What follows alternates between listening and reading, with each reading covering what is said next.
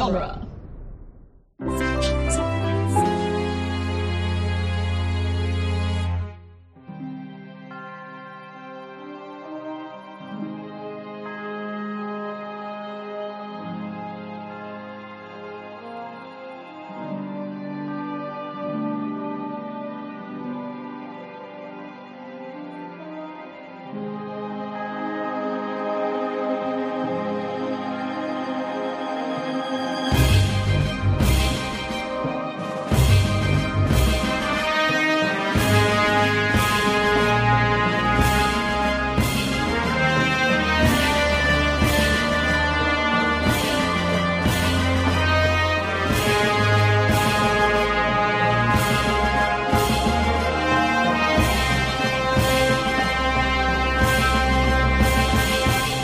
Prepare ye for a lark, it's Franchisography, the podcast that suffers the slings and arrows of Hollywood's biggest film franchises.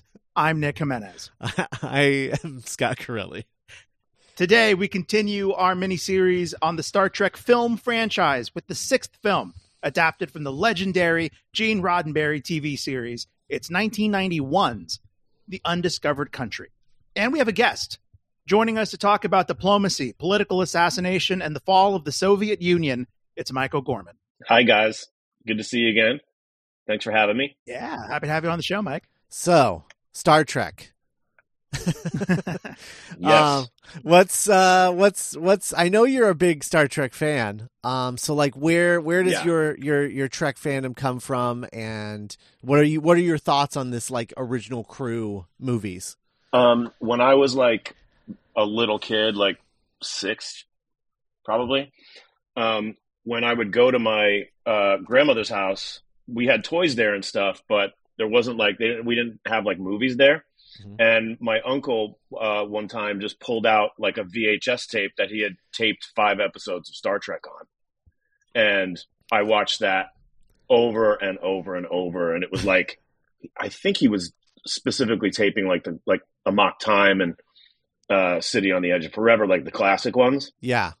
So I watched that those five episodes. I watched those like over and over again when I was a kid, and then I got into the show when it was on reruns and stuff. Um, so that's where my my Trek fandom came from. Uh, I I mean these these movies, the the T O S movies are sort of, you know, touch and go at places. Sure. But I like them, and I love seeing this crew because I'm a I'm a T O S guy. That's like my main, um, my main version. Yeah, I think I, I yeah, I, I feel like you're either a T O S person or or a T N G person. Um, I mean, because even because even if you're like a, a, a Kelvin universe version, like got, person, like that's still T O S uh, from a certain point of view. So yeah, I don't, yeah. I don't know that there's, I mean, there's always people that love like D S nine. I like, I'm certainly one of them. I love D S nine. Yeah. Um, I love I, it all. Yeah. But like, you don't hear about like D S nine people or, or Voyager people. Uh, it's no, not really that's true. From an outsider's, although I will say, I don't know if I, I might've mentioned this to you, Scott, but we, um, uh, and I'm not to drop this, but like, so I'm down in, in Atlanta shooting the show True Lies. And the first director that we had was uh, Robert Duncan McNeil, uh, right. Tom Paris from Voyager. Yeah. Don't get a lot of Trek these days. uh, from an outsider's perspective, it does seem like D S nine seems to be finding a really interesting second life online, like on Twitter and stuff with memes. Yeah. Yeah, I think I think the problem is just that, like, um, they never got movies. You know, D S nine and, and Voyager never got movies, and I think that's how you sort of, like, you know, it's how Star Trek like rips out of the out of the you know out of the uh, just Trekkie zeitgeist into like pop culture zeitgeist, you know. Yeah. Um, well, I don't D S nine you couldn't have done movies for, right? Because doesn't he just become one with the wormhole at the end? Something like that. Yeah. I mean, I guess you. I, I mean, you could have. uh, you know, I, I I think you could have. Yeah. Um.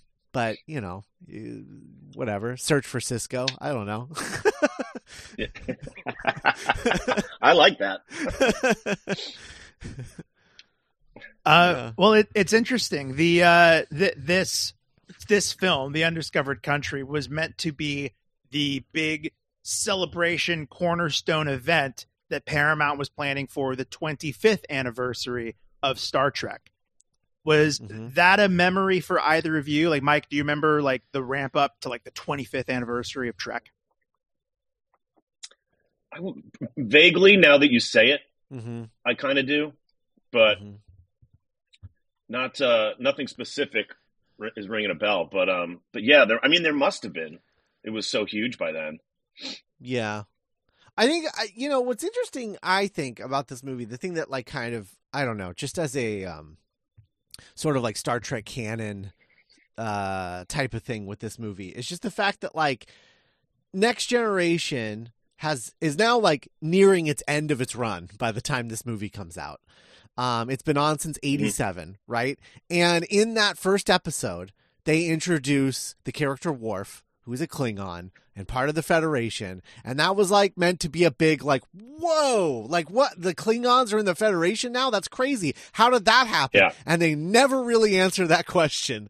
And then this movie finally comes out and like reveals that story, which I think is really right. cool, especially considering that like the two shows didn't really interact with each other at all because Next Gen was so, especially in the early days, was so heavily like Roddenberry influenced, and these movies were had like mm-hmm. basically shunned Roddenberry um, uh, because he just didn't like conflict. But yeah, I don't know. This is like the most anti-Roddenberry movie, I think, like Star Trek movie that you could have possibly made. Um, oh. 'cause it's just all yeah, conflict. I can see that. Yeah, all Federation officers like. You know, uh, forming conspiracies and betraying each other. And um, yeah, it's a lot of shit yeah. that Roddenberry does not like. well, it's um, it's also very reminiscent of, uh, you know, uh, what is it? Which one is that? Uh, Captain America Winter Soldier, where you learn mm. that there's, you know, uh, uh, what's it called? Hydra in within the right. organization. Right. You know? Totally. And I think with Winter Soldier and this, because yeah, you're very right, Scott. Roddenberry, well, we'll get into it in my behind-the-scenes stuff that I learned, but Roddenberry strongly disliked this portrayal of Starfleet and the plot, the basically the, you know, the thesis of this movie that there would even be, you know, people in Starfleet that were this violent and corrupt or whatever. But I think right. when we get to the end of this mm-hmm. movie, kind of like Winter Soldier, we end with the uh, nucleus or the you know, the center, like f- founding idea of Star Trek, the idealism, striving to be better than our lesser natures. I think that holds true by the time we get to the end of this movie. Like, yeah. I don't think there's a, I, we'll get into this with like Star Trek Into Darkness, but a movie where those lesser natures are like rewarded in the plot. Mm-hmm. That mm-hmm. seems to me more antithetical to Star Trek to me.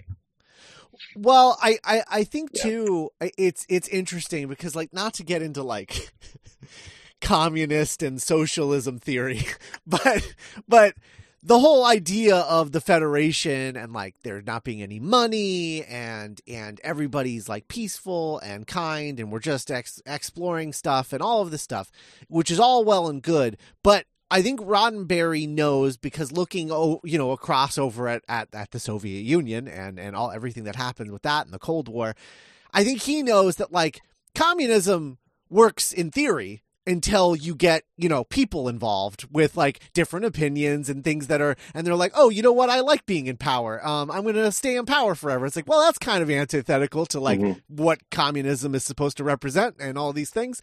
And so I, I think that he felt feels that like, well, the only way that this society works the way that I've presented it is if there's zero conflict and everyone gets along and we can trust all of humanity to act appropriately. That's the only way this works, because as soon as you throw a wrench in there, the whole thing's going to fall apart because like everybody has to believe in this and, you know, yeah. believe in the ideals and, and enact the ideals one hundred percent of the time, or all of this is going to fall apart. And I think that's probably where his like issues with, with plots like this uh, comes from. Uh, but, but you're right, Nick, like the movie basically overcomes that, where it's like, it's saying like, yeah, we had a bunch of rotten eggs and then we got rid of the rotten eggs. And now we're like back on, we're back on, on schedule. We're back on, you know, It's it's right. uh yeah, I don't know. It's it's it's an interesting movie from from the Roddenberry of it all, I think. Well, it's also it's it's funny you bring up like the communist aspect, but on the other side of it, I mean the whole you'll probably talk about this, Nick, but the whole thing's based on Chernobyl. Right. Yeah, definitely. Right. So, you know, it's the other side too. Yeah, for sure. And this was like absolutely this has absolutely conversations these are conversations worth having because it is directly like the text of the movie, as we'll get into. Uh, but so we kind of touched on this last week with Final Frontier, but very few people at Paramount were happy with how Final Frontier performed critically or commercially at the box office. Uh, as producer Ralph Winter put it, it kind of fell below the pattern of success that the series had been enjoying for, you know, a decade, which is really impressive. So uh, there was there right. was a fork in the road of how to keep going in the wake of Five, because, you know, we were nearing the twenty-fifth anniversary of Trek in ninety-one. It's nineteen ninety. What are we going to do? Producer Harv Bennett. And let's be honest, they're getting they're getting a little old by this point. Yeah, right. The cracks are starting to show. and uh, and with that in mind, producer Harv Bennett and Star Trek Five screenwriter David Lowery concocted the idea of Star Trek: The Academy Years, what uh, they would call Top Gun in space, mm-hmm. where uh, a young shit kicking Iowa farm boy Jim Kirk would. Uh, team up with like the loner outsider Spock, the first Vulcan admitted into the academy, and these two outsiders would like stir the pot at academy and like become legends in the process. I I've heard, you know, legend of this for so long, and they've been trying to get this going for so long, and and to a certain extent it's it's what they did with the oh nine Star Trek, which we'll we'll get to in a yeah uh, a, a few weeks, but um you know, and there's also there's the rumors that Josh Schwartz is doing a, a Starfleet Academy series um, for for Paramount Plus. Um, so you got the creator of the O C doing a Star Trek show, which is, yep, I'm gonna watch it. um, but but uh, I my my biggest issue with this, as of like this like nineteen ninety when this development is happening, right, is just the fact that like who the hell. Are you casting in these roles in nineteen ninety to right. play like, you know, shit kicking uh, Kirk and uh, young Spock and all? Like, who are you casting in these roles? Mike, like, anyone, I just anyone can't mind? even imagine it. I, I mean, just going back to that time, I think Luke Perry would have been pretty good. Luke Perry, Luke Perry, as like a Spock. Either one, I think. I, oh. I, I think he could play a good Kirk. Yeah. See, I'm just looking at. I don't the, know. I don't know for Spock. I'm just looking at the Young Guns poster. And I'm like, okay, who from Young Guns, you know? yeah. yeah. Yeah. Well, honestly, Actually, Christian, Christian Slater, in, who yeah. makes a cameo in the... Oh, yeah. yeah, yeah, yeah. We were thinking the same thing. Yeah, absolutely. Good Kirk. He would be, a, be a good, good Spock, I think. Oh, oh, I was going to say or, Kirk. Either one. Either one. uh, just to get this out of the way in case we don't bring it up later. So, yeah, that is Christian Slater. Uh, story behind that is his mother was the casting director of this film. So mm-hmm. uh, straight up nepotism yeah. on his on his own admission. And uh, he, yeah. he ended up keeping right. the uh, uniform that he wore in the movie. He stole it. Uh, but in his defense, it was just William Shatner's uniform from Wrath of Khan. Oh, that's that's oh. even better, though. That's like, yeah, yeah. But it's a piece of uh, movie history right there. Um, yeah. No, actually, now that I think of it, uh, uh, uh I think uh, Christian Slater would have been best as like a young Bones. I think that's actually oh. a young McCoy. I think that's that's that's good. What about Emilio Estevez? Because he's also like that's, you imagine he's a little good. older at this point because he's been playing teenagers since like the mid eighties. Right. So yeah, mm-hmm. you could have him be a McCoy, like a dude in his late twenties or something. McCoy. Anyway, I like that. it's a weird. It's a weird. It's just a weird time period because I don't know a lot of like young young people. It's like post Brat uh, young Pack, actors, but before the like yeah. Keanu Reeves, River Phoenix generation. Right. Yeah. yeah, right. Yeah. Oh, Keanu Reeves would have been a great Spock. Mm-hmm. Definitely. Oh man. Agreed. uh, fans wow. would have long gone nuts, like Michael Keaton, Batman times ten though at the time. Oh boy. Yeah, because he wasn't cool yet. Ted Theodore Logan's going to play Spock? Are you guys idiots? Uh, so uh. Bennett and Lowry were like really high on this. Con- there was even some concept art. There was a really cool one of like Kirk in his quarters with like the cowboy boots and the hat, like just like propped up, hanging out. Amazing. But when they presented the script to Paramount, they rejected it. They were like, no, we're not ready for this. Uh, we really don't want to end on Final Frontier.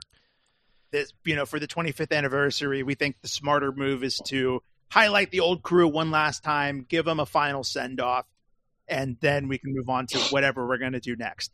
And Harv Bennett was like, well, I'm not interested in doing Star Trek six. I want to do this.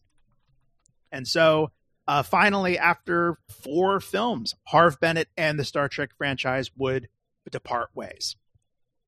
Mm. And uh, it was a heck of a run. Like he came on yeah. with Wrath of Khan and stayed all the way through to this, and I think was finally like ready to move on from the franchise if it was going to be just. I think it makes sense. This movie does feel a lot different um, than the other ones, and uh, I think so. It makes sense that there's a there's a uh, a shift going on from a production standpoint. So yeah, there was a vacuum. What was Star Trek six going to be about? Uh, many people had ideas. Walter Koenig came in with uh, an outline inspired by In Flanders Field, where the Romulans joined the Federation to go to war with the Klingons. Everyone except Spock fails a fitness test. So they uh, a, a new crew goes to fight, and they get controlled by worms. And so the crew that failed the fitness test have to go in and save them. And everyone died except Spock and Bones. And wow. uh, I don't even know if Paramount like read that. Okay. But that was something that Koenig wrote and, and, and sent to Paramount. Um, yeah. Paramount, on the other hand, uh, came to Star Trek two director Nicholas Meyer and was like, hey, Nicholas Meyer, do you have an idea for a sixth Star Trek movie? And he was like, I do not. I don't. Sorry. Stop asking. Leave me alone. But Leonard Nimoy did. Like a lot of Americans reading the newspaper, watching the news, Leonard Nimoy had his eye t- turned toward the Soviet Union. In nineteen eighty-six, there was the Chernobyl disaster where Russia had to, uh, upon like great pressure from the, the U N and the world at large, had to resign that, yes, there was a disaster. We need help. And the Soviet Union was starting to show sh- signs of vulnerability. And Gorbachev, uh, leader at the time, was looking towards a post-Soviet Union future. The unknowable other that America saw as its de facto enemy for decades was starting to literally and figuratively put its walls down. Mm-hmm. And Nimoy, thinking of Star Trek, was like, well, who's always been the proxy for the Soviet Union in Star Trek? The Klingons. Mm-hmm. Much like America, uh, Starfleet had gotten so preoccupied and slowly more militarized and committed to combating the Klingons more so than any kind of like Kennedy era progress for the sake of progress.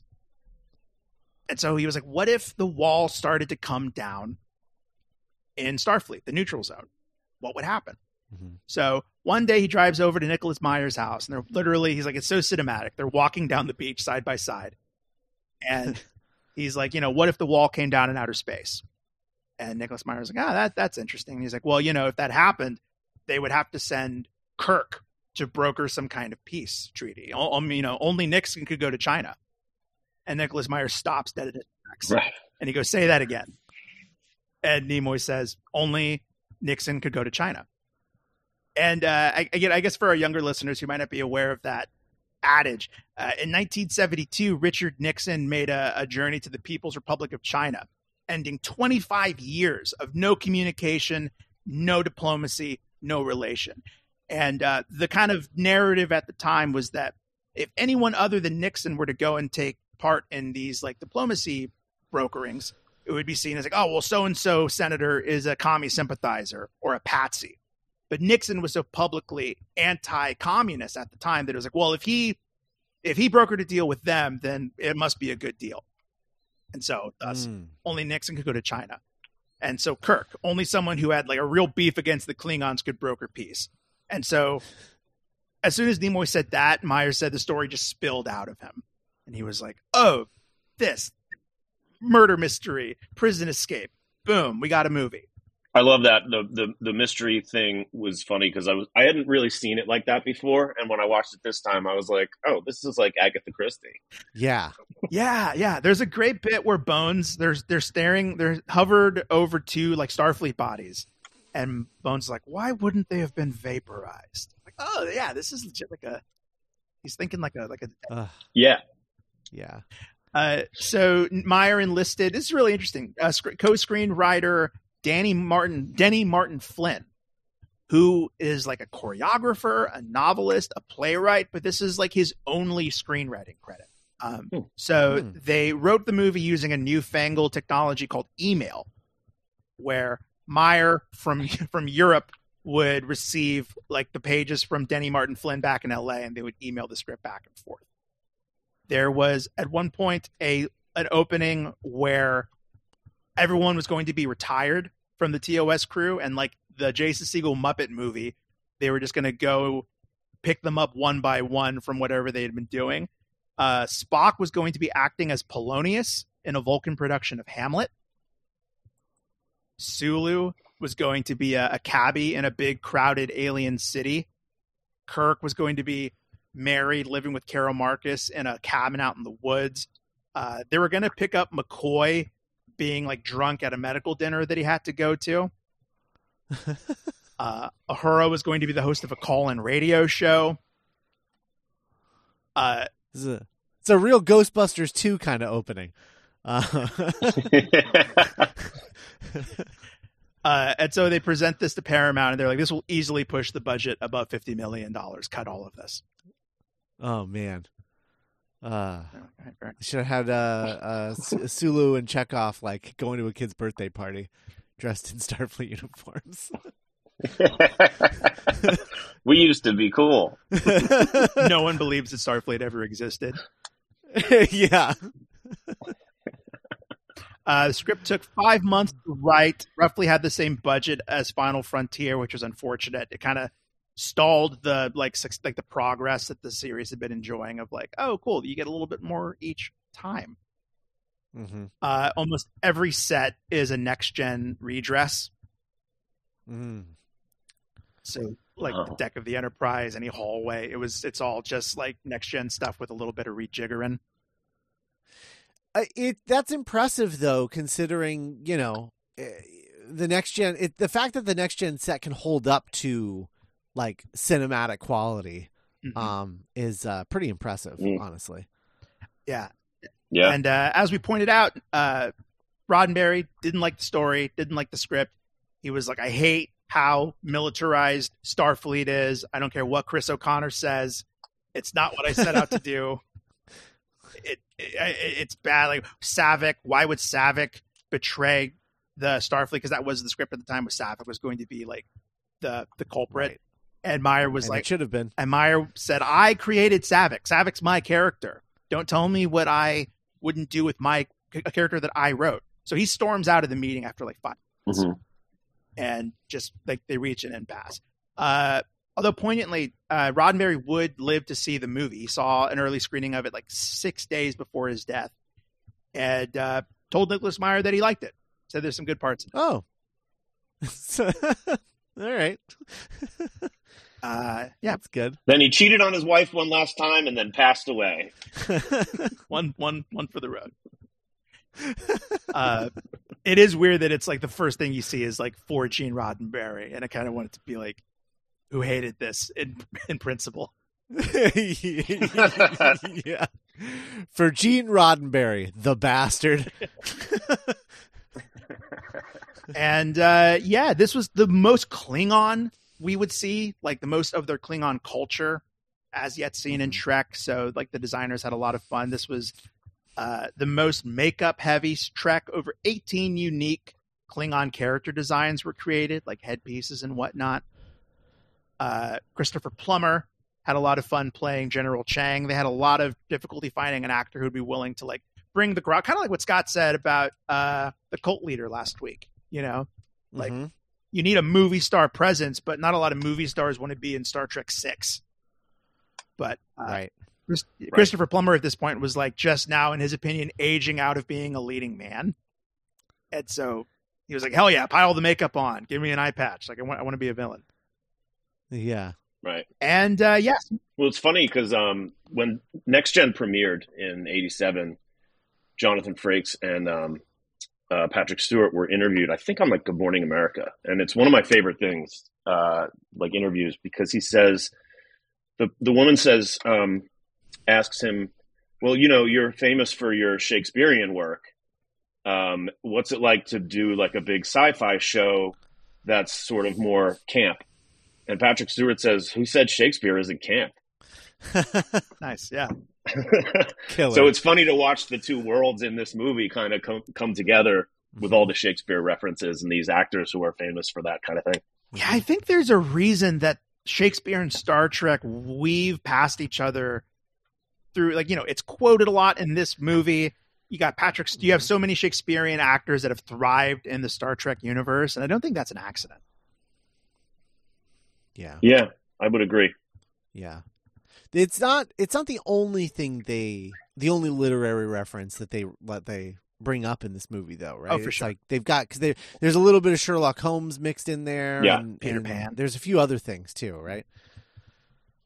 Second Start at the Right, so. Straight on till morning, Peter Pan. Oh, right, yeah. Yeah, Peter Pan, totally. Mm-hmm. Um so So yeah, you know. I've got some fun anecdotes as we go through our walkthrough of specific scenes, but uh Scott, how does Star Trek six: The Undiscovered Country begin?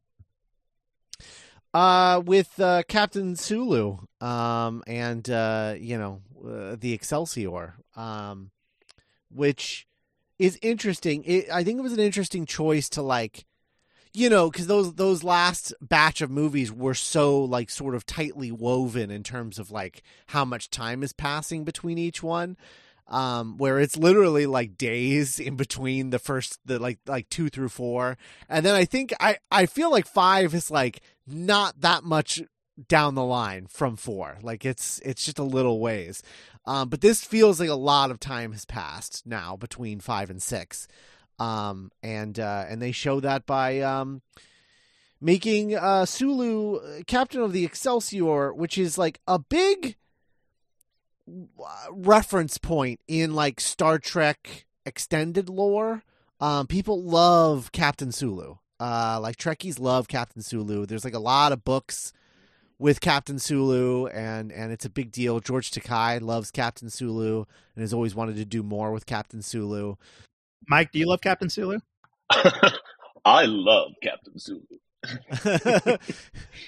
um, but yeah, it's uh, it, it is interesting though from the perspective of like this is the last one, and Sulu doesn't interact with any of the other members of the crew because he's stuck on the Excelsior for the whole movie.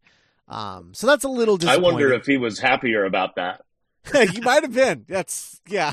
It's honoring him and not honor. It's like, it's cool that he is the one that broke off and got to be the captain and he's in the chair and he doesn't die. He's like good at it, but also yeah.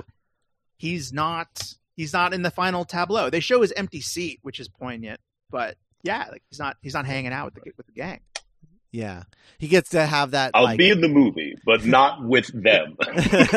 he get, he gets that great line uh, where where you know he tells them to aim for the explosion and not and don't stop firing or whatever it is. Mm-hmm. Um, it's a pretty good line. Um, well, anyway, so this starts with them uh, on the edge of uh, of uh, Praxis, which is a moon um, in Klingon space, and uh, there's an explosion. Um, and they're like, whoa, what happened to Praxis? It's like, in P- there's just a chunk of it left. And they get like a message and there's like screaming and horror. And then it just gets interrupted by another Klingon who's like, nothing to see here. Go about your business. Leave us alone. And I love that that lady's like, should we tell Starfleet? And he's like, are you kidding?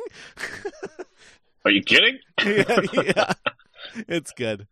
Um, And then, like, we jump forward in time again. That's like, uh, that woman, the communi- the communications officer, is uh, what is her name? I have it here. Um, Grace Lee Whitney, who played Yeoman Rand. Oh, she's playing Rand. Rand has clearly become a communications officer on the Excelsior. Oh, that's fun. That's awesome. Yeah, That's yeah. awesome.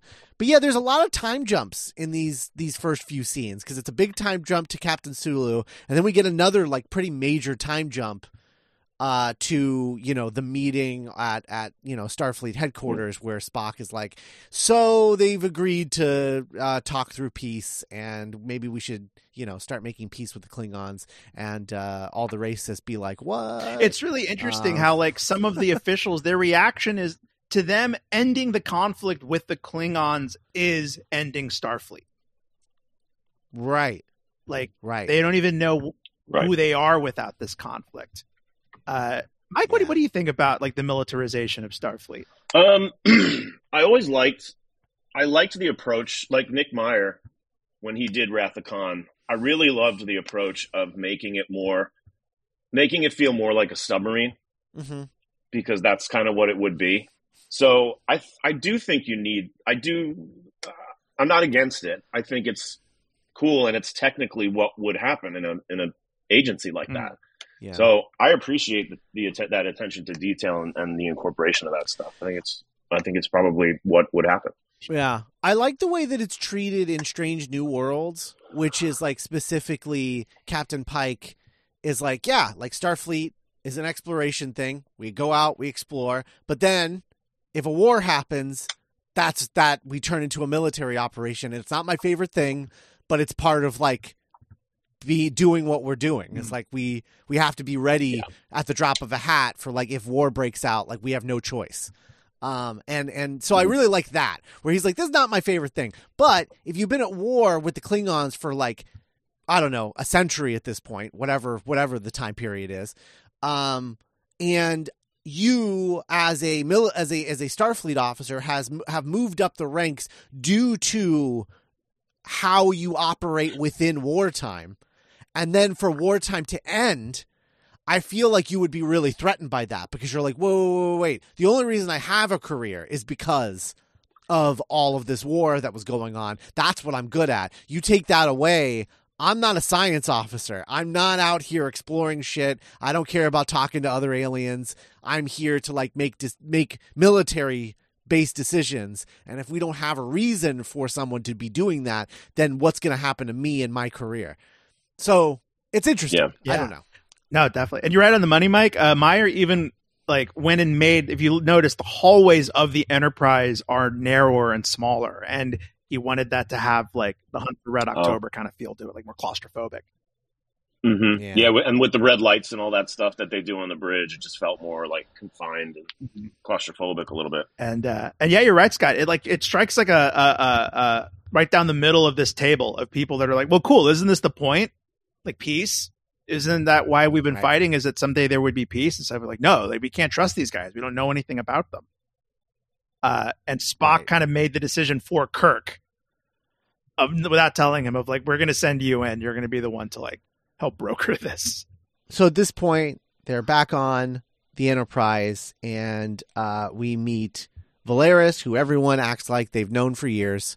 Um, despite the fact that she's supposed to be Savick but isn't. So what what happened with that? Why is she not Savick, Nick?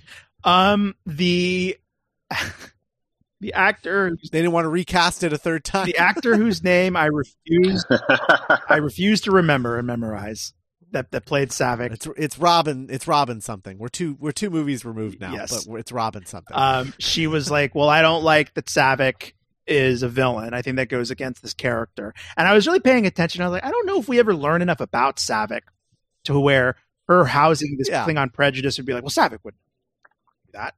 Um, yeah.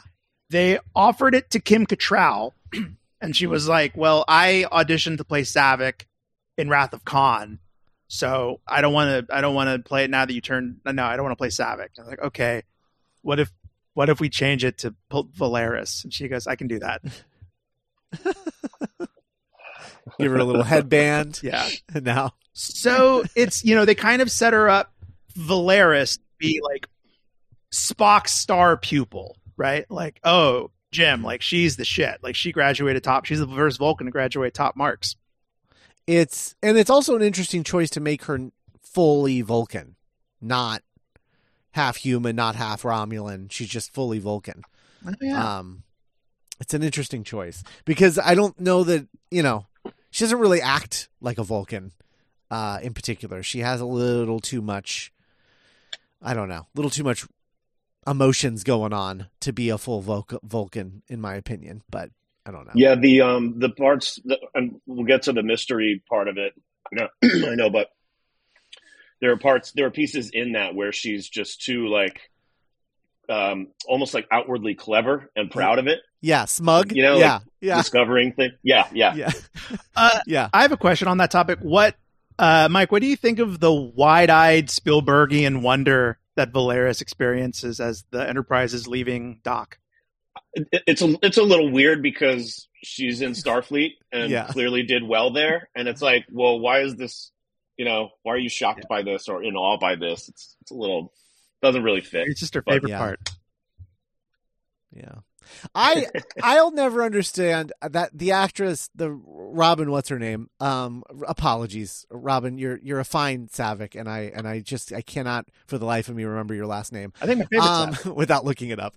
Uh, but uh, uh, the fact that like she didn't want to come back to play Savick in this because she's like Savick wouldn't do that, and I'm like, yeah, but you know what an actor who wants a paycheck would do?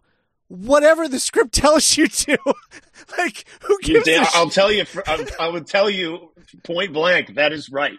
Like, who, yeah, exactly. Like who gives a shit? Like go go play the part. Like what are you portraying? Like, I don't you know. Didn't, you didn't write it.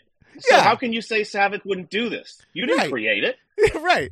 And also, you watched a Klingon kill your your friend uh, Kirk's son right in front of you. Like, who's to say that you're yeah. not harboring uh, a little resentment? I don't know. Whatever.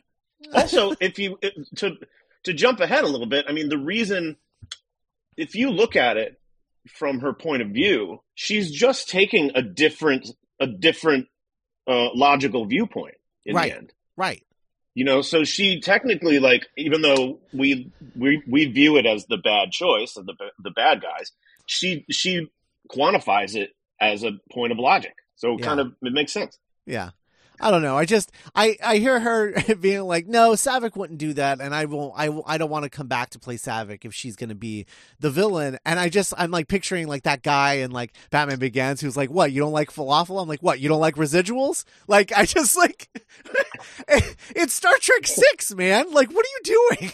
I know. Uh, I know. I looked it up. Robin Curtis. For what is Robin Curtis? Yeah. That's that's why, because Curtis is a generic name. Um, but uh, sorry, Robin Curtis. Uh, but we do we all think you made a mistake here. And I came back. Yeah, and we'll talk about how, yeah, like how what what what's Savick being in this instead of like a new character, not like narratively, but yeah. So yeah, they they get hailed by the the bird of prey at this point, right? Right.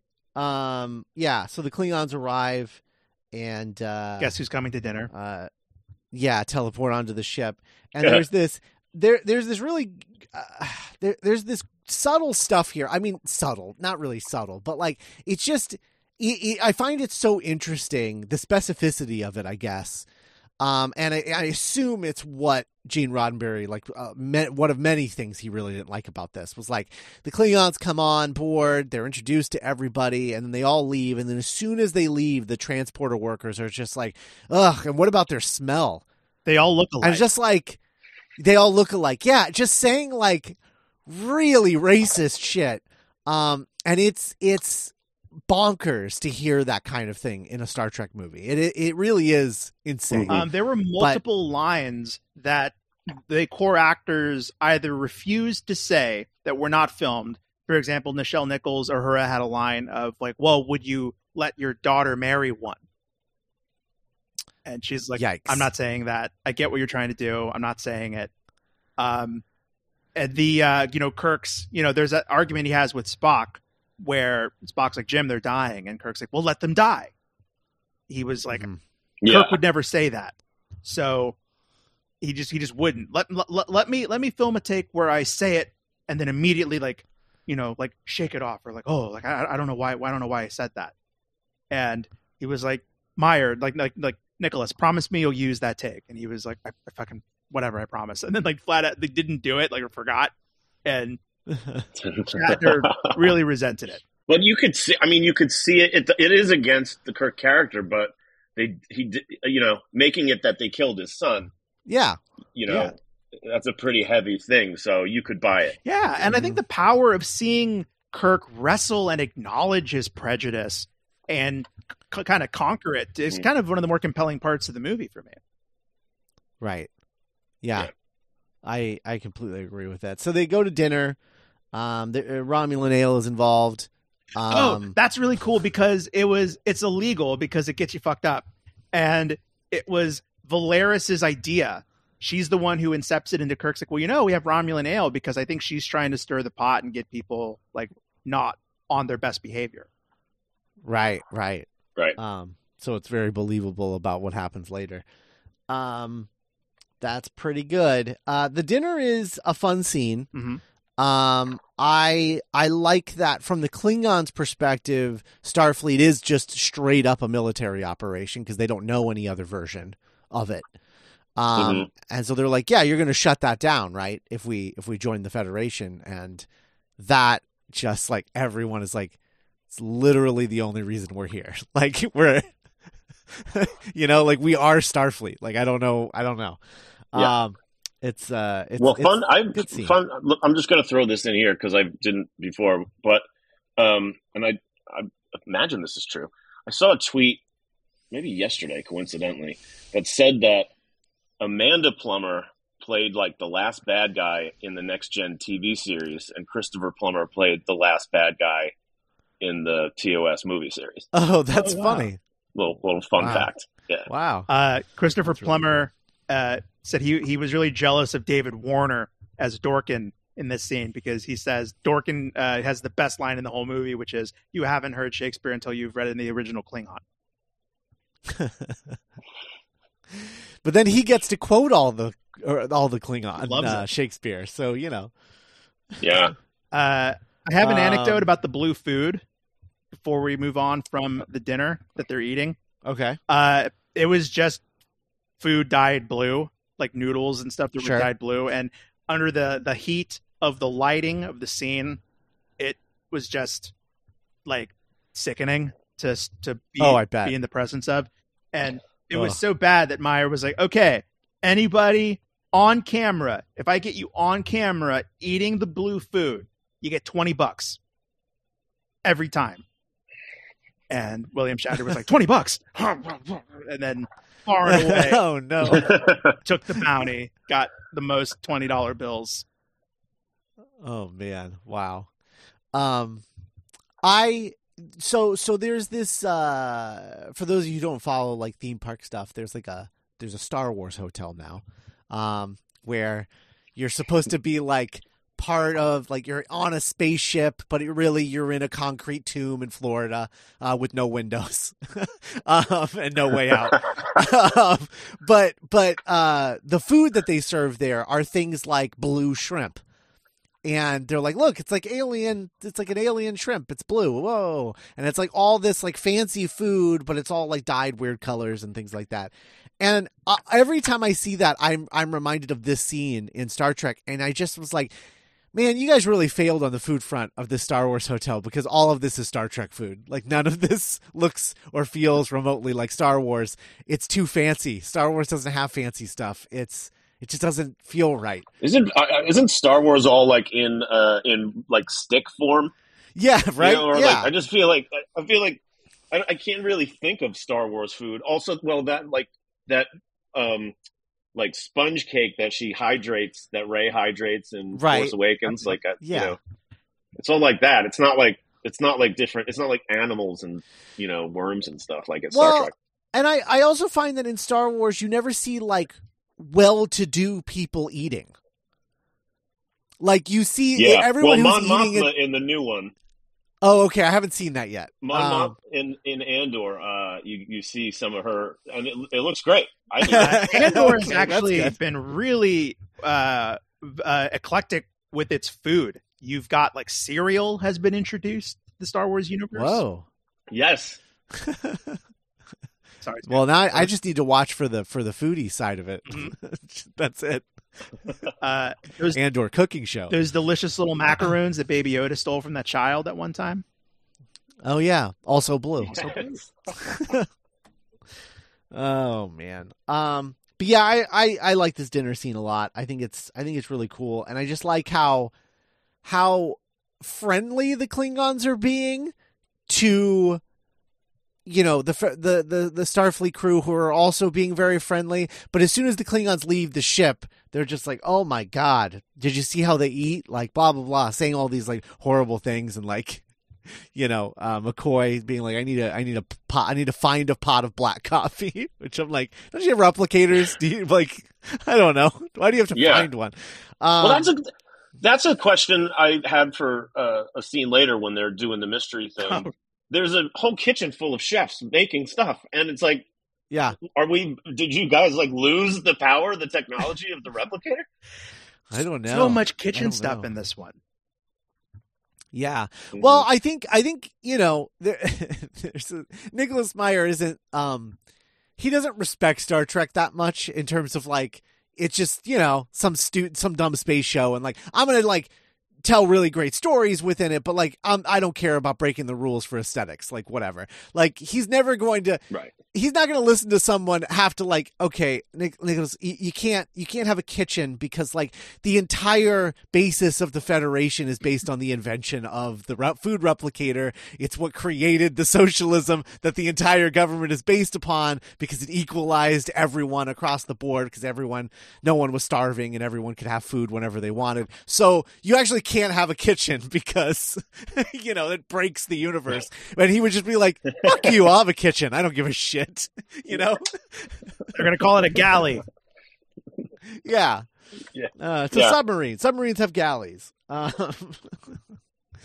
um but uh, uh but yeah but like the idea, I like it because everyone reacts that way as soon as the Klingons leave the ship, but you also kind of know the Klingons are doing the exact same thing over on the, as soon as they transport Ooh. back to their ship. They're just like, oh, Jesus Christ, you know, the pink fleshy bodies. Yeah. Well, disgusting. They're so clean. Yeah. um, but, uh, uh, yeah. And then, um, out of nowhere, as, as, uh, Kirk is, uh, uh, harboring a, a hangover from the Romulan ale, in which he vows never to have Romulan ale during a uh, a peace dinner ever again. Um, he uh, is called to the bridge. And he didn't seem that drunk. No. I I mean, he just, he seems like an old guy who's not used to drinking that much alcohol. Um, yeah. Just like, oh man, I'm not a kid anymore. Uh, so he gets called up to the bridge, and um, in that moment, the Enterprise uh, fires on the uh, the bird of prey, um, unprovoked. Seemingly uh, fires. And, yeah. Seemingly fires, and the data banks say they fire, uh, and it's uh, freaking everybody out because they're like, "We didn't do this. We don't have anything to do with this. What's going on?" And the uh, two two guys uh, transport over to the the bird of prey as the gravity sort of um, uh, their gravity thing breaks, and everyone's floating around, and then they just go in with magnetic boots and uh, assassinate Gorkin, a few Klingons, in- including.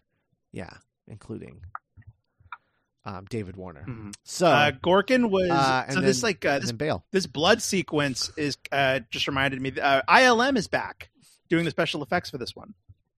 Oh yeah, and so they did a lot of prep work of like seeing NASA footage of blobular, liquidy stuff like floating in space yeah. to get the blood right.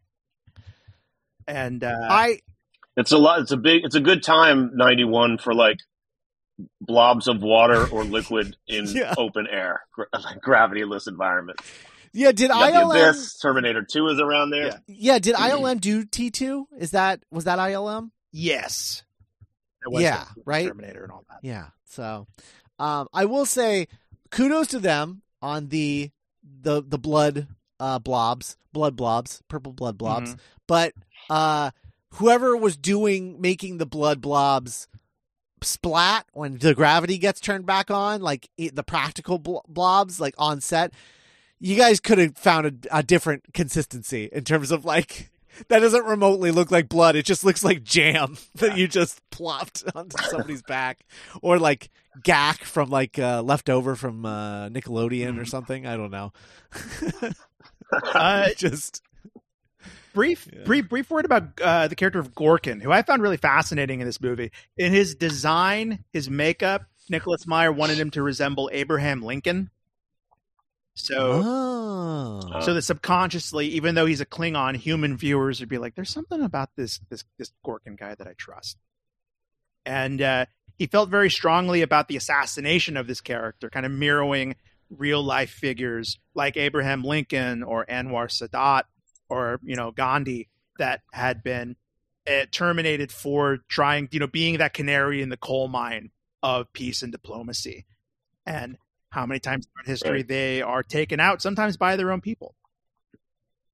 Yeah. I found my, and it helped me out. I was like, it'd be so cool if later on in the franchise, you met a Klingon character who was like, yeah, I was, I was eight when Gorkin was assassinated. And that really inspired me to like carry on the, you know, mm. the mantle of diplomacy.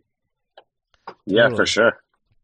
Um, I uh, I I really like the bit where um, Kirk and, and McCoy they they uh, transport over to the ship, and uh, they're like, "We're here to help," and they bring them in um, to to where Gorkin is, and McCoy tries to op like tries to help Gorkin and help him survive, but he's just like, I don't know their anatomy, like I none of this makes any sense to me, like I don't I right. don't know what this is.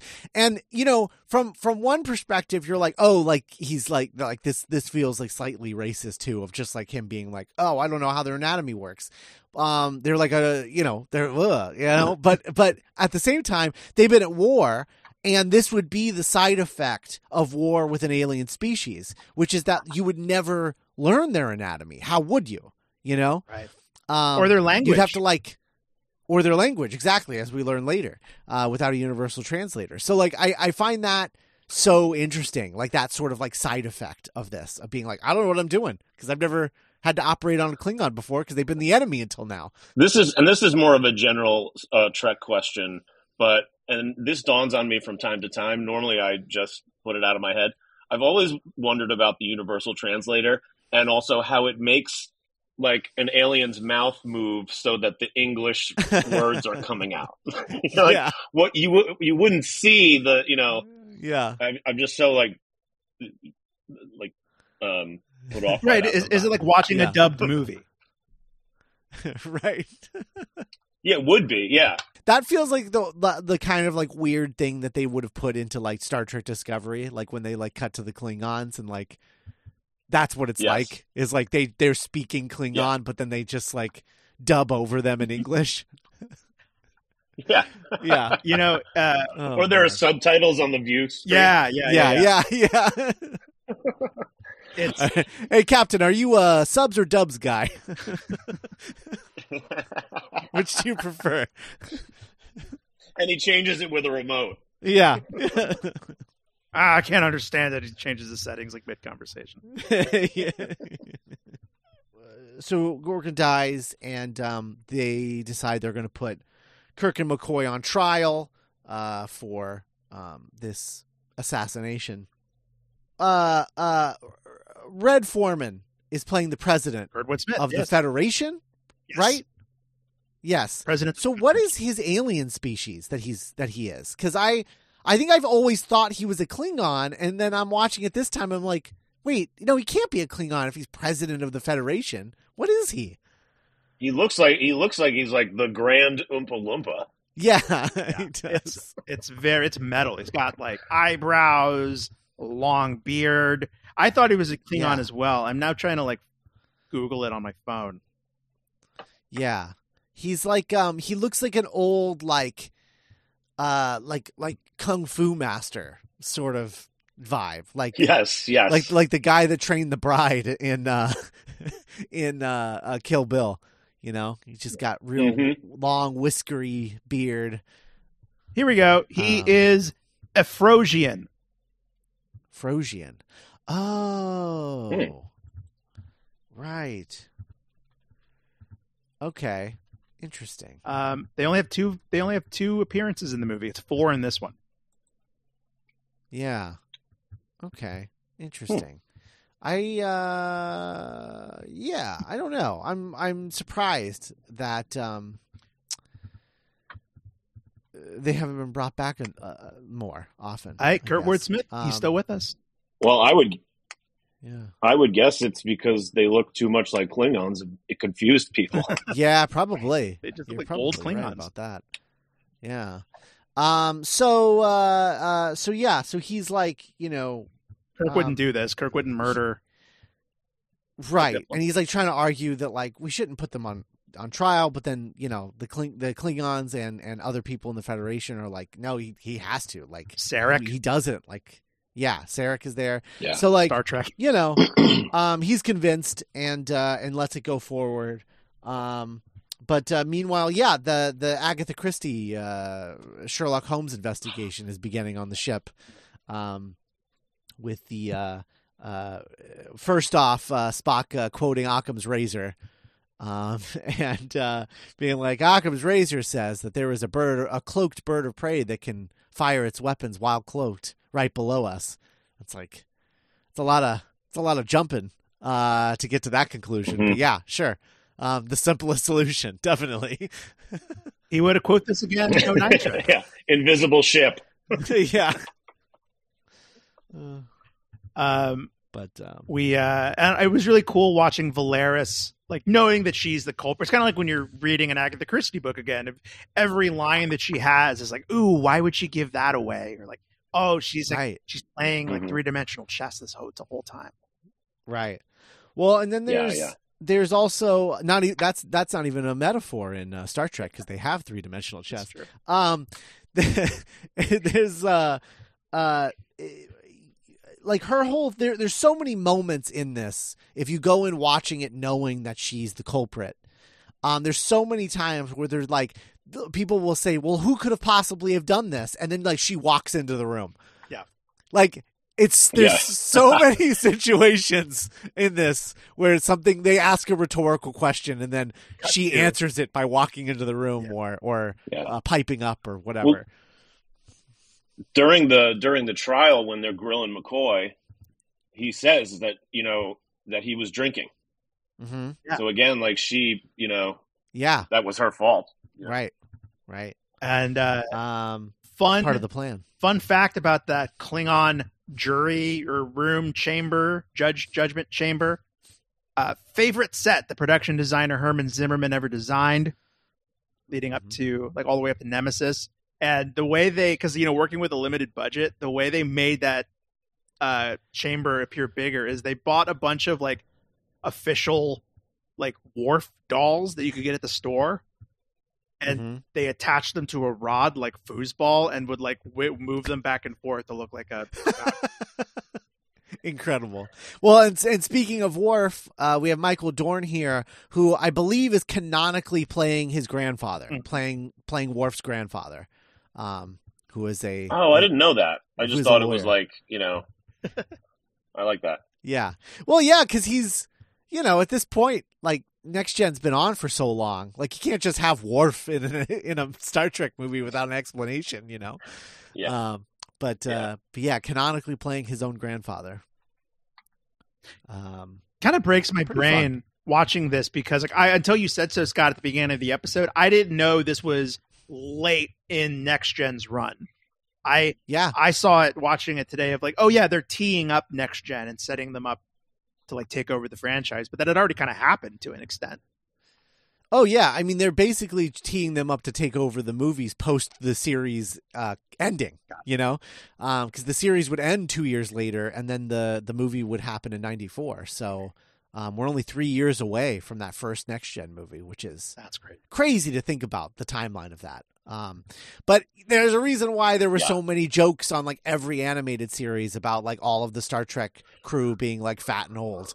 Um, it was like every, every, every, every animated series had some kind of joke about like William Shatner's girdle and, and, you know, And and this this movie doesn't do those jokes any favors by literally having Kirk like d- for the first time in the in the movies, Kirk actually like gets laid, like hooks up with somebody in like the last Star Trek movie when he's at his absolute yeah. oldest. He's like, what is he, like sixty-five in this movie? I mean, he's like old, right, at this point. Um, oh, he's got to be, yeah, yeah. Yeah. So and he's like um, ninety now. So yeah. Yeah. Um, yeah. So they get sentenced to the uh, Klingon gulag, and uh, we get them uh, going to the gulag and and uh, meeting some aliens and getting into some scraps. You know, some yeah. there's some fun fun stuff in here, which is, uh, I think a really good balance. Like the whole gulag sequence is a really good balance of like Star Trek and like Mad Max and Star Wars, sort of like all sort of mixed up, because it's very um. Uh, it's it's very Thunderdome-esque, this whole sequence. Right. Yeah. You get some good old-fashioned Kirk fisticuffs scrapping about. Yep. And um, we meet Amon. Knee genitals. Yeah. You get... Those are his nuts. Yeah. Sure Gene loved that. Uh...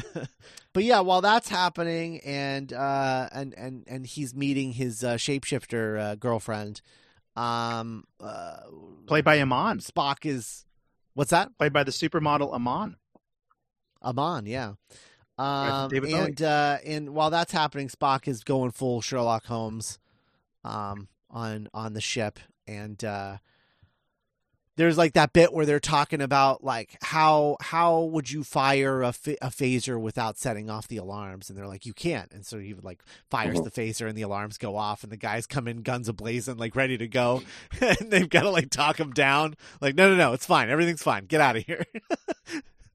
I love that. Uh, I, I thought it was fascinating to learn that uh, phaser beam can distinguish between metal and potato when fired.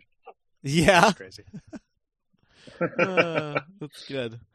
Um, but uh, uh, yeah, and then they find uh, they're like searching the ship for the boots, and they find the sh- the, the boots in uh, Dak's locker. And I love this reveal. Knowing what we know about about Valeris is like she's so smug about the magnetic boot. She has to show that they're magnetic by like turning them on, which is just like. Yeah. The stupidest thing. But then when they call yeah. in Dax and you see his feet and you realize like, oh, he wouldn't be able to wear these boots. He doesn't even wear shoes. Um, and the look on her face of like, how did I not check what species Dax was before I decided I was going to frame him? Um, it's really good. Right. Like just making a really stupid mistake is so, so good. Yeah. I love that. Yeah.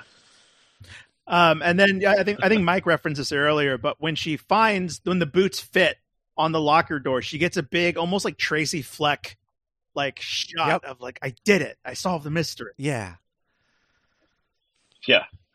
Problem solved. It's this Dax guy. Meanwhile, everybody everybody else is like, no, we we we know that they're magnetic magnetic boots. We're all issued the same stuff. Yeah, we get it. We'll get one. uh. Um, the magnetic boots look very similar to uh, the Nikes, uh, the self the self lacing Nikes in uh, Back to the Future Part Two. Um, yeah, same. I, I wouldn't be surprised if it was the same like prop designer or something. Oh man, yeah, yeah, very very similar.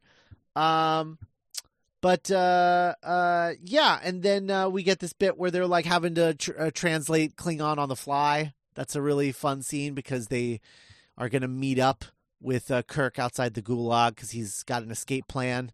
Um, but in fact, he's actually being betrayed by uh, uh, by by the shapeshifter who um, shapeshifts into Kirk, and we get a, I mean, uh, Kirk versus Kirk. And there's so many jokes where like like even Kirk is like making fun of himself for like, you know. Oh, I I, I bet you've had dreams like this. Very uh, I love that. It's very Moffat era Doctor Who. Yes, yes, absolutely. That's funny. Um, but it's uh, it's it's good stuff. Um, I love the Kirk versus Kirk fight. I think that's really Kirk. Kirk, like putting K- Kirk Fu onto Kirk. It's it's just like, man, it's the best. How else? How else could he go out um, than fighting himself? That's funny.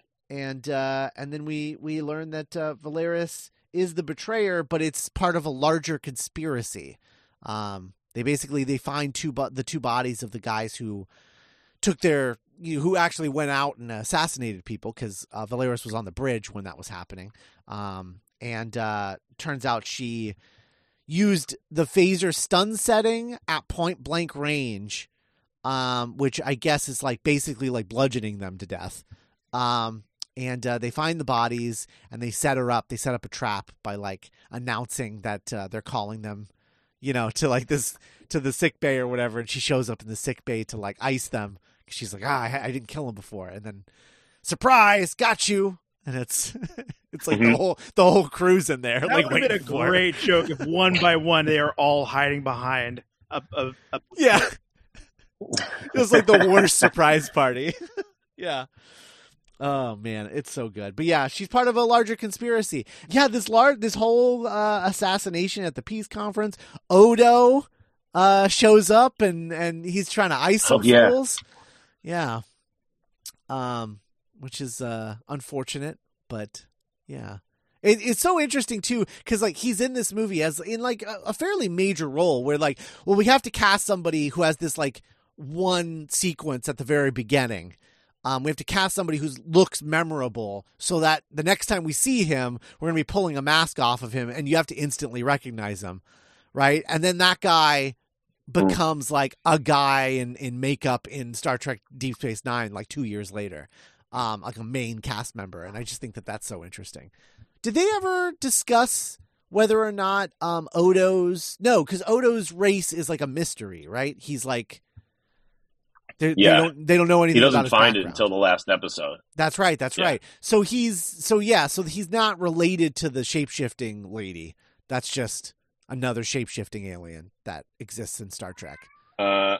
Or she, maybe she is from the same species, and then he, he somehow uses her information to find them at the end. Oh, maybe. I don't remember. Interesting. Maybe she's like... I want to oh, say that, but that might oh, not be. Maybe she's like a Romulan to his Vulcan or something, mm. like kind of a sister companion Something like that, species. I don't know. Yeah.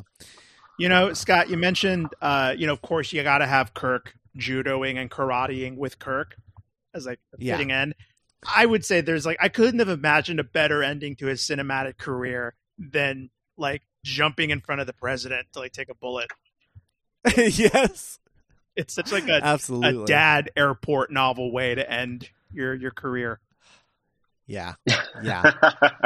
I I I just love that the final O G Star Trek movie um, ends with like making like like the crew making sure that a peace conference happens. Like, you know, like it's a conspiracy on a peace conference, and they're like, no, no, no, we got to save this. We got to save the peace conference. Um, I just, I love that. I think that's, uh, I think that's very Star Trek. Uh, mm-hmm. just, yeah, like an action sequence set at a peace conference. Is uh, Scotty gets to be the dude who like kicks open the door and shoots the sniper.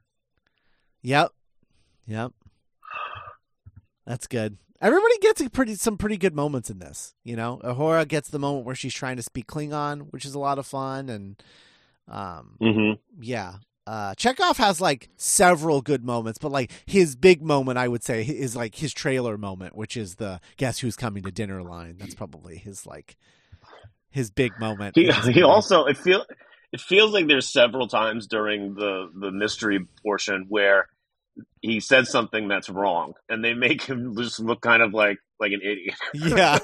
It happens sometimes that with an ensemble. It's like, hey, your job in this one is just to eat shit the whole time. Yeah. And I, yep. I'm sure, yep. I'm sure I'm not the first person to point this out, but um, there are so many moments in this, uh, especially in this moment where he, this movie, where his accent is, I mean, you know, it's always been ridiculous, but the fact that, like, you know, he he instead of saying vessels, he says wessels, right? But then there's like a point in this movie where where he says want, but he says vaunt. So then I'm like, wait, so you can say the V, and you can say the W, you just can't say them in the right spots where they belong. He just switches them up. I don't know. I just it's uh, really weird. It's gonna be interesting to see what Anton Yelchin does with the accent. Yeah. Yeah. Like the specificity of it. Yeah. I, I don't, I, I seem to remember he like splits the difference where he does like make it a little more Russian sounding, but still does the Wessels thing. Like, Victor, Victor because, too. Yeah. Yeah. Yeah. Right. Right. The, um, endless quoting of, of like Shakespeare lines and like literary lines. Uh, does it hit a limit for you? Plummer. I no, I, I love okay. it. I, I think it's I just think it's I, I just think it's so ridiculous where he's just like so gleefully quoting them. it's it's the thing spinning around in his chair, um, and, and to the point where I think this movie's dismissed a lot by people who are like, oh yeah, and then there's the one that where they quote Shakespeare a bunch. Um, that's what I always heard about this one. It was like, oh yeah, and then the Klingons they quote a bunch of Shakespeare. That's what the last one is, uh, and like I don't know, uh, you know, I. I think this one is severely underrated, this movie as a whole, Undiscovered Country. I think it kind of rules. I think it's maybe my favorite of the original crew. I think this movie rules. I love it. It was uh, it was a critical and commercial success at the time of release, especially in like in the wake of Five. So yeah. I think Paramount saw it as mission accomplished in terms of like this was always going to be their last one. And so yeah. it ended like with, but then I think it fell under the I think like as the years went on, maybe, yeah, it was remembered as like, oh yeah, the last, the last few weren't very good, you know, as a whole. Yeah. I also want to call out the iconic uh, exploding bird of prey that we get at the very end. Yeah. That's like, yeah. to me, a definitive, like they always use that in supercuts of like Trek. Yeah, that's true. That's, that's Sulu's big moment. Um, That's uh, killing a bunch of really good moment for him. Yeah. Undiscovered Country, good movie. yeah, they, uh, you know, we get a Peter Pan reference, second star to the right. We get a final uh, tableau of the whole cast and like a mono, you know, voiceover of like the whole the whole cast minus Sulu. Yes. um, but uh, no, I, I I like all that, and the signature thing is so funny. The legacy of the signature thing because. Um, you know, I don't think that any franchise did this again until Twilight did, um, which, you know, we covered a, a while back, but Breaking Dawn Part Two also ends with everyone signing their, uh, their, their, their cards there at the end. And then again in Endgame. But the funny thing about when Endgame hits is like, everyone was like, oh, they're doing the thing that Twilight did. And I'm like, no, no, nuh-uh, uh-uh. yeah, no, the Russos are very much like, oh yeah, the last Star Trek movie. yeah. Uh, I feel like Twilight didn't by any means earn that. Oh, they'd only been around no, for five like years. You do. yeah, this is a twenty-five year, like, like, yeah. Yeah. yeah. Yeah. Uh, that's really Endgame funny. Earned it for sure, but yeah. yeah, Twilight doesn't earn signatures. No, you gotta hit, at least hit a decade if you want to. If you want to enter some signature territory, right? But I agree. I think I think this was such a, a. It probably feels the most like an episode of Trek of all the movies, in that it's like we're wrestling with a quandary that we're currently struggling with in our world, but in this Star Trek universe that we've created. Yeah. Yeah. So this would be the final time that we see any of the original crew minus Kirk and Spock. Um, obviously, we're going to see Kirk again in the very next movie. Uh, and then we see Spock again a month from now um, in the in the, the Kelvin over in the uh, the other universe, the Kelvin universe. Um, so... Although McCoy, uh, and and this isn't post, but McCoy appeared on the first season of Next Gen, which I realize is before this. But yeah, he was he was at the end of the very first episode, um, which was yeah. weirdly halfway through uh, the story for that episode. Just like because it was like a two-hour pilot, but then like at the end of the first half, right. he just shows up and has a cameo, and then is never spoken about again. It's very weird. and uh, um, and of course we'll talk about it next week, but we do we do get a few of these guys do pop up in like the cold open of Generations. Oh, is that right? More more than just Kirk? I think at least Koenig and Doohan, they're like they're at like the christening of the new Enterprise and they're like, oh, okay. Well, yeah. I couldn't remember if it was more than just more than just Shatner. Um, I guess that makes sense. Yeah, that's good. Uh yeah. Ah, man. Generations. Mike, any closing thoughts on The Undiscovered Country and the T O S movies in general? I like them. They can they have their hits and misses, but you know, mm-hmm. as a as a T O S uh, uh, fan, um, I love this movie, um, and I probably like like we've been saying, I love the way that it combines like so many genres. There's, mm-hmm. you know, this is like a conspiracy movie. It's a mystery movie. It, there's like a, you know, there's a prison break. There's just so many like genre things that it mixes, and it does it well, because that doesn't work a lot. Yeah. Yeah. Like, it's crazy to think about a modern franchise going today, like Fast and the Furious, or, uh, you know, something where like, okay, on this one, we're just going to do like a low stakes murder mystery. yeah. Yeah. Yeah. It's a political thriller. It's, I don't mean, I mean, it's, it's so many things in one. And, and, and like I said, they do it well. Yeah. Yeah. Is, is, uh, is Khan your favorite of the O G movies? Yeah. Yeah. Yeah. Yeah. Uh, although I, I go back and forth between Khan and Search, Search, Search for Spock. I love Search for Spock. Yeah. As well. I, I, I feel like Search for Spock, you know, for the longest time, like we, we, we've talked about this, and like, you know, all, all this season while we've been talking about these movies, this sort of odd and even rule, and like, oh yeah, the odd yeah. ones are bad and the even ones are good. And, but like, I just think Search for Spock ruins that. And I, I guess it doesn't work for some people, but I'm with you, Mike. I think that one might yeah. be my favorite.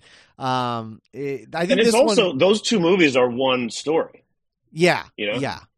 That also, but I just, I, like too. I, I just, I love the crew, like breaking out the Enterprise, um, you know, pulling a mm-hmm. heist to steal the Enterprise. I just think that's yeah so fun. Nick, what are your final thoughts on on this the, the O G crew? Because you know we're we're going to be moving on next week, right? Yes, and now uh, we'll be switching gears. Scott will be hand- handling research for the adventures of Mister Worf and Mister Data and De- mm-hmm. Deanna Troi.